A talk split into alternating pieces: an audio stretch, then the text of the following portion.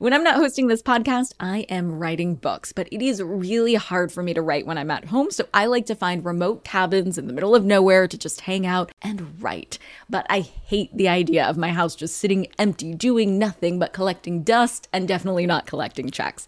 And that's why I'm an Airbnb host. It's one of my all time favorite side hustles. Other popular side hustles are awesome too, don't get me wrong, but they often involve big startup costs. By hosting your space, you're monetizing what you already have access to. It doesn't get easier than that. And if you're new to the side hustle game and you're anxious about getting started, don't worry because you're not in this alone. Airbnb makes it super easy to host. I mean, if I could do it, you could do it. And your home might be worth a lot more than you think. Find out how much at airbnb.com/host. Hey guys, are you ready for some money rehab? Wall Street has been completely upended by an unlikely player, GameStop. And should I have a 401k? Because then You I don't do it? No, I know. You think the whole world revolves around you and your money? Well, it doesn't. charge for wasting our time. I will take a check. Like a old school check. You recognize her from anchoring on CNN, CNBC, and Bloomberg. The only financial expert you don't need a dictionary to understand. Nicole Lapin. Bad emails. We've all maybe received them, and we have all definitely sent some. But we can now put an end to iffy emails with a little help. And today, that help comes to us from Entrepreneur Magazine editor in chief and one of Money Rehab's favorite guests, Jason Feifer. Jason, I am so happy to welcome you back to Money Rehab. I'm excited to be back. I'm always excited to be with you. So you were the first person I thought of when the show team talked about some of the future episodes we should work on because it was about the good, the bad, the ugly pitches and emails we've gotten and we thought it would be hilarious to read them aloud and talk about what to do, what not to do, what works as this kind of teaching moment Mhm. for people listening to not write certain emails. And I know you save these emails that you get and I sure they do. are hilarious. I save them in a folder called bad PR pitches. Oh I've just dug through bad PR pitches for you. And you know why I've started to do this? Why? Let me take you back. Years and years ago, I was invited to be a mentor at this retreat for entrepreneurs. And that meant sitting in a room as 10 people at a time would come in and we would talk for an hour. And a lot of people asked me about reaching out to media, pitching. And at some point, their questions were so specific. What subject line do you write? That I just said, you know what? Can I, can I just pull out my phone and just start reading you stuff? And the whole room changed. Everybody leaned in and they were like, oh, I want to know what's in there. And I realized in that moment that sometimes the things that are the most woven into our everyday life that we don't think about, that we take for granted, are actually really fascinating and can carry lots of great lessons for other people. Like you are sitting on some gold and you think it's poop. And that's wonderful to know. So now I am happy to open my inbox whenever possible and share the mistakes that people make so that others don't make them. It's so good because it's like you're spilling the tea. You're also, you know, showing us this sort of inside look. I think you could do a whole account, by the way, of just emails, like That's just good point. fun, There it is. unsolicited advice. dropping dropping some business advice. I appreciate it. Maybe I will. I think it would be huge. Like, I think just focusing on that because Right. they're hilarious. So you brought some. I of brought your some. favorite. I did. Can you Dug read? through. Yeah, I'd be happy to. Okay. So let's caveat this with everybody is reaching out to me for a very specific purpose. And that is that they are trying to get press in Entrepreneur Magazine. That's what they oh. want. But this is relevant to you, the listener, who may not be running a magazine. And the reason for that is because the fundamentals of pitching me are the same as pitching anybody. And so whenever you're reaching out to people, you have to be thinking about what it is that they're looking for and what they hear all the time. And I think that all these emails that I'm getting are missing that mark in really valuable ways that we are going to talk about. So, okay, Yes. let's just let's just start with this. It's a really simple one. It it, it just reads like this. Hi, Jaden. My producer says he'd like to book me on your podcast. How do we do that? So, okay, two things here. One, my name isn't Jaden. Uh, So that's a that's a start. Always know the name of the person you're reaching out. yeah, out. it's one of my biggest pet peeves when people email me with an H in my name, like Nicole. And I get that some Mm. people spell Can their name that way. name, but, but you it- don't. I'm done after that. If you've misspelled my name, we're done. This conversation's over. I've also gotten a lot of pitches over my career in magazines to just completely different magazines. They'll they'll email me and they'll be like, Jason, I would love a feature in Forbes. And I and I'm like, well, that's cool. You should reach out to Forbes about that.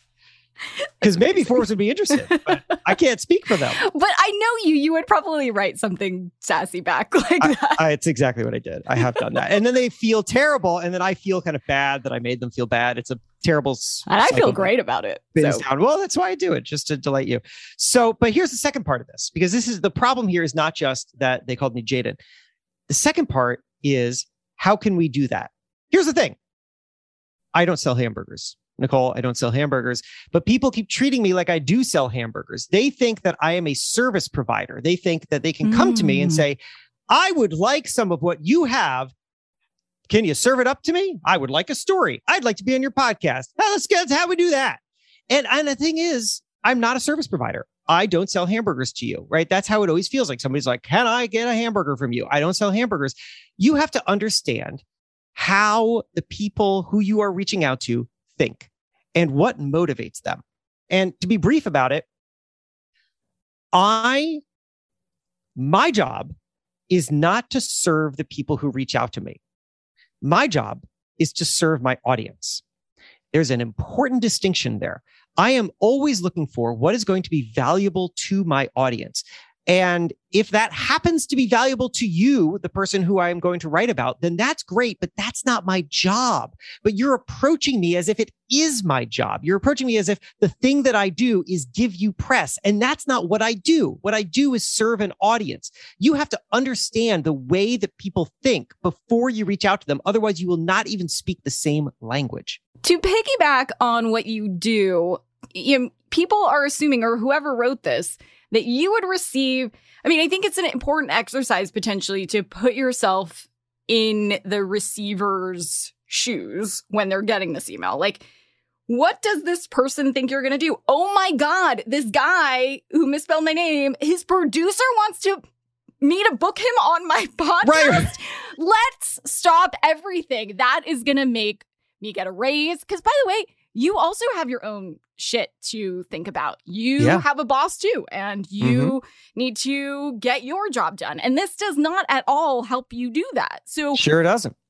is that step just something that people should take and don't? Or is there another way to think about how it's being received? Here's the way I think you need to think about it. People keep reaching out, asking for an opportunity. Let's go back to that email. My producer says he'd like to book me on your podcast. How can we do that? Which is to say, hi, you hand out opportunities. I would like one of those, but that's not how the world works. Don't ask for an opportunity. Be the opportunity. Understand what someone is looking for so that you can fulfill it. If you do not understand that, then you have no value to them in this exchange, right? It should not be a one way transaction. It should be both sides. And if you don't understand the mechanisms of the thing that you're walking into, then there's no way that you can be valuable. You have to read the room. And these people do not. They think that I'm here to help them. Instead, they need to think that they're here to help me. Yes. Okay. So, can we redo this email? Can we rework it in a better way? Well, we we could, but I don't know anything about this person, so it would be very hard to because what this person would need to do is understand the way in which I tell stories to my audience. What is my role? What am I doing to serve my audience? And then they would need to tell me a story about them that fits the way that I'm delivering value. And that's when I would see. So I'll give you an example, a quick example. Is one of my favorites. So the thing that I'm always obsessed with are how are people making decisions that are smart and counterintuitive that are relatable to people in other industries. Right? So if I'm going to write about someone who makes a butter dish, what that person did better be useful to lots of other people who do not make butter dishes. That's my goal. so that you read the story and you think, oh, now I understand. Now I understand some way to think better about my own business. So one day, the butter dish thing, not random, actual story, I'm teeing it up. This woman reaches out to me. She has made a butter dish. It's called Butterie. And fun fact, Nicole, maybe you know this, maybe you don't. You don't need to refrigerate butter. You don't. Huh. You can leave it out and then it's nice and soft and spreadable. It's wonderful. The problem is that when you keep it in a butter dish and you lift the little top of the butter dish, you're going to accidentally bump into the butter and then it's going to make a mess all over the place. This is the problem. So this Hmm. person made a butter dish on a hinge. So it just goes oop, oop, open and shut and it, it, it's always in the same place. It never bumps into the butter. Wonderful, brilliant. I don't care because it's not, I, I'm just, I'm not running Bon Appetit, right? It doesn't matter to me.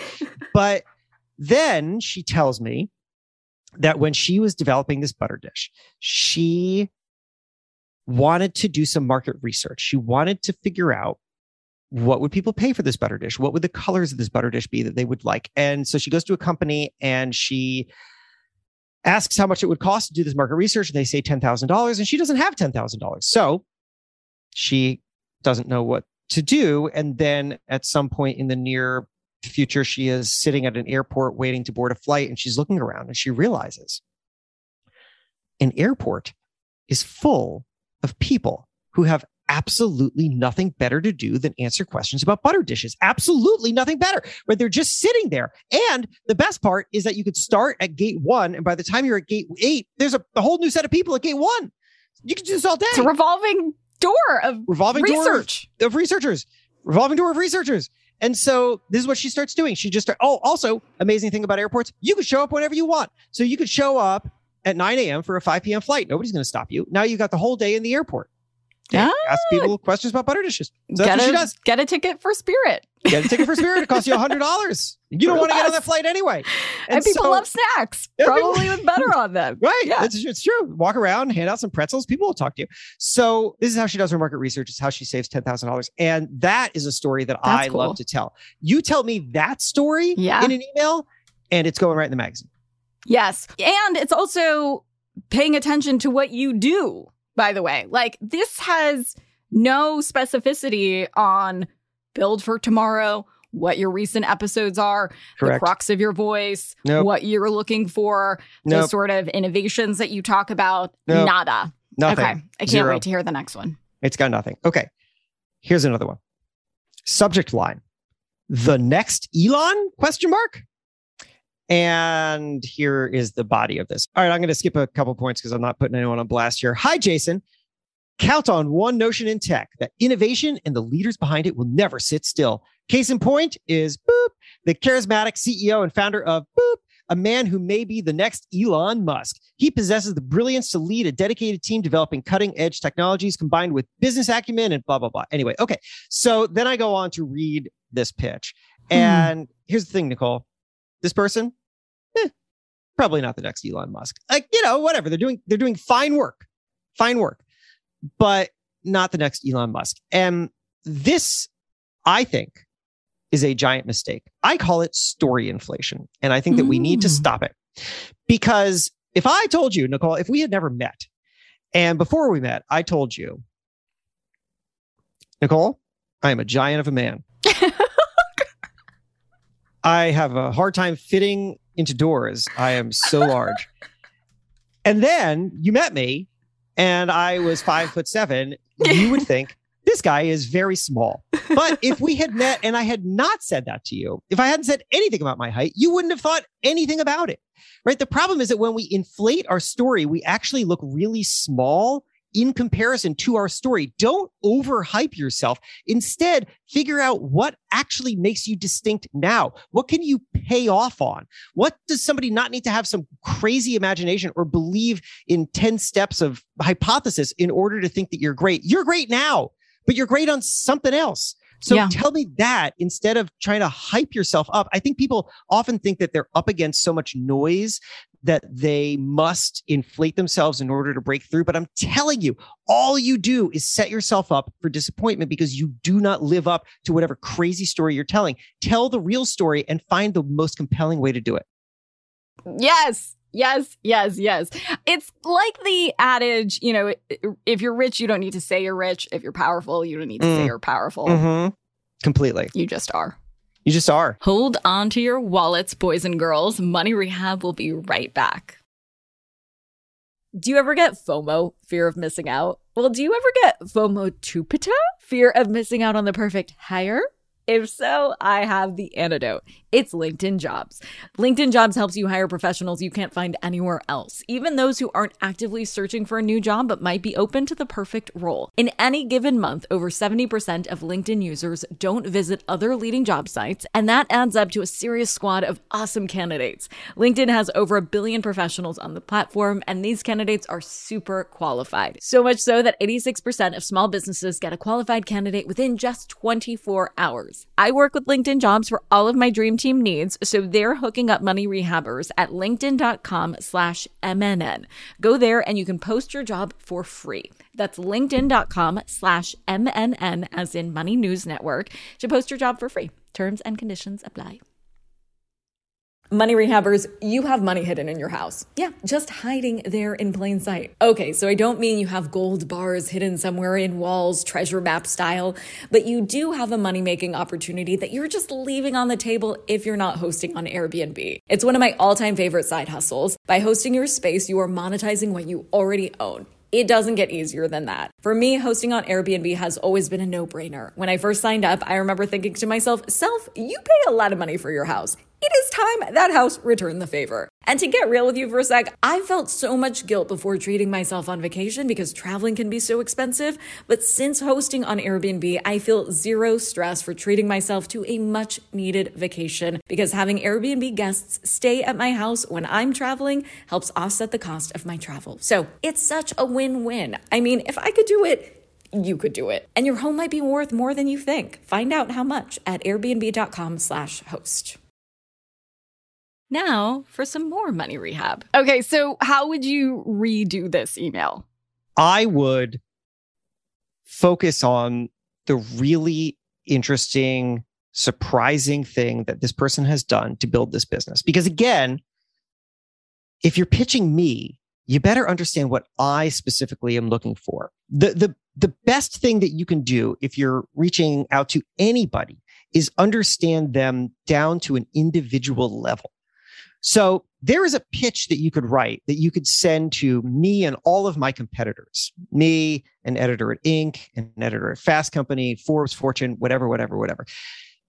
But you will have a lot more success if you spend time understanding how each of those publications are telling stories, because that way you can write a pitch that is different to each of them. And again, I want to stress this is not just about press, because you could take that and apply it to anything. If you're applying for a job, yes, you could write one basic cover letter and send it everywhere, but you will have a lot more success if you get to know the company that you're reaching out to and then write a more customized version of that letter. The more specific you can be, the more that you can broadcast that I understand you, the more that somebody is going to perk up and say, Oh, you understand me? Well, then you're probably going to be more valuable than all the people who I heard who don't understand me. That's a really interesting and important point because I think the impetus is to send as many emails as possible. Like I sent 200 pitches out today and the ROI would be way better if you sent out 20 or even two.